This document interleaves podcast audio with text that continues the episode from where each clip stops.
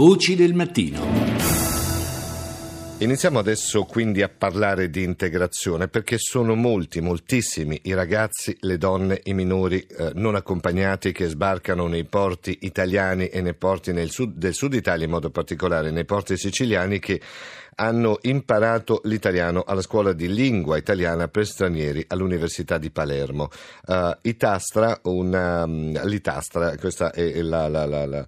eh, come dire, la sigla, un'altra percentuale di loro era totalmente analfabeta. Oggi l'istituto vanta la maggiore casistica del genere in Europa. La nostra Rita Pedizzi ha intervistato Mari D'Agostino, che è una docente di linguistica italiana e direttrice di Itastra. L'università può avere un grande ruolo nella inclusione sociale, linguistica, umana di chi sta arrivando in Italia e di chi è già qua da alcuni anni ma ancora non ha imparato la lingua e vive in situazioni, diremmo con una parola un po' forte, di segregazione. L'Università di Palermo in questi anni ha giocato un grande ruolo e sta giocando un grande ruolo cercando di integrare, di includere, utilizzando una grande leva che sono i studenti universitari che svolgono una parte dei loro tirocini a contatto con i migranti, con chi sta arrivando, specialmente con i minori stranieri non accompagnati che sono ragazzi giovani. Quanti ragazzi sbarcati nei porti siciliani hanno imparato l'italiano nella vostra università? Ma i numeri sono ormai molto consistenti. Dal 2012, anno in cui è iniziato il progetto per minori stranieri non accompagnati, più di 1500 ragazzi hanno imparato l'italiano dentro le aule dell'Università di Palermo e in questo questo momento abbiamo 430 studenti, gran parte minori accompagnati e donne in situazioni di fragilità, perché l'Università di Palermo si è specializzata in questi anni nel lavorare soprattutto con le categorie più deboli, più fragili,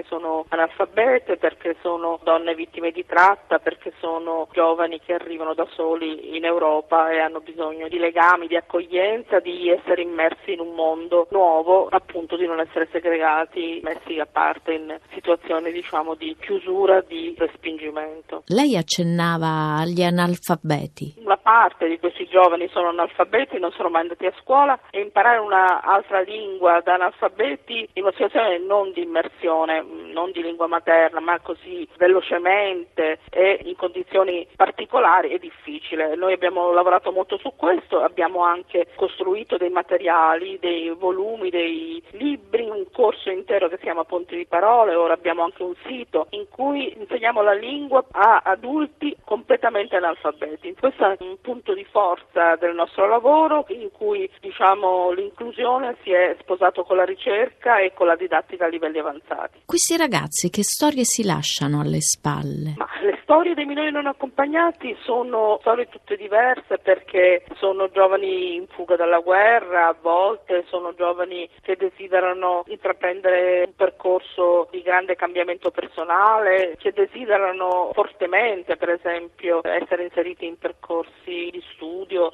che non possono trovare il loro paese o a volte appunto sono giovani che semplicemente vogliono conoscere un altro pezzo di mondo. Ovviamente accanto a questi ci sono la categoria diciamo più corposa di chi sta scappando da situazioni di conflitto. C'è molto e c'è anche insieme a elementi di debolezza, di fragilità, anche una grande forza, la forza dell'età di chi nonostante abbia spesso avuto delle esperienze terribili nel viaggio viaggio in Libia, quasi tutti i ragazzi hanno avuto esperienze terribili nelle carceri libiche, nei luoghi di detenzione prima della partenza, alcuni di loro sono vittime di naufragi, insomma le esperienze pesanti sono dentro ognuno di loro, però dopo pochissimo già si vede la possibilità che c'è in loro di costruire un'esperienza importante, eh, ovviamente non devono essere lasciati soli, non devono essere lasciati alla mercé di chi vuole sfruttare questa forza per eh, i propri traffici o per altro. Sono più culture che si incontrano. Chi arriva è portatore di tante culture, quasi tutti i ragazzi che stanno arrivando vengono dall'Africa subsahariana, sono portatori di tante lingue, vengono da mondi differenti e poi ci sono i nostri studenti universitari che, ripeto, sono insieme a loro nei banchi, fuori dalla classe e dentro la classe. E sono tante culture che si incontrano e poi ci sono anche gli altri studenti di tutto il mondo perché la scuola italiana per stranieri è nata per accogliere studenti Erasmus, studenti cinesi, studenti che vengono a studiare a Palermo all'università, quindi sono tantissime culture che si incontrano dentro le classi di lingue, giovani di tutto il mondo con esperienze diversissime, chi è venuto in aereo e chi tornerà a casa in aereo, invece chi è venuto con i barconi e chi studente italiano pensa di dover andare via. È un momento della loro vita in cui tutte queste strade diverse si incrociano e si possono anche confrontare, ragionare insieme del futuro non solo dell'Europa ma direi del mondo intero.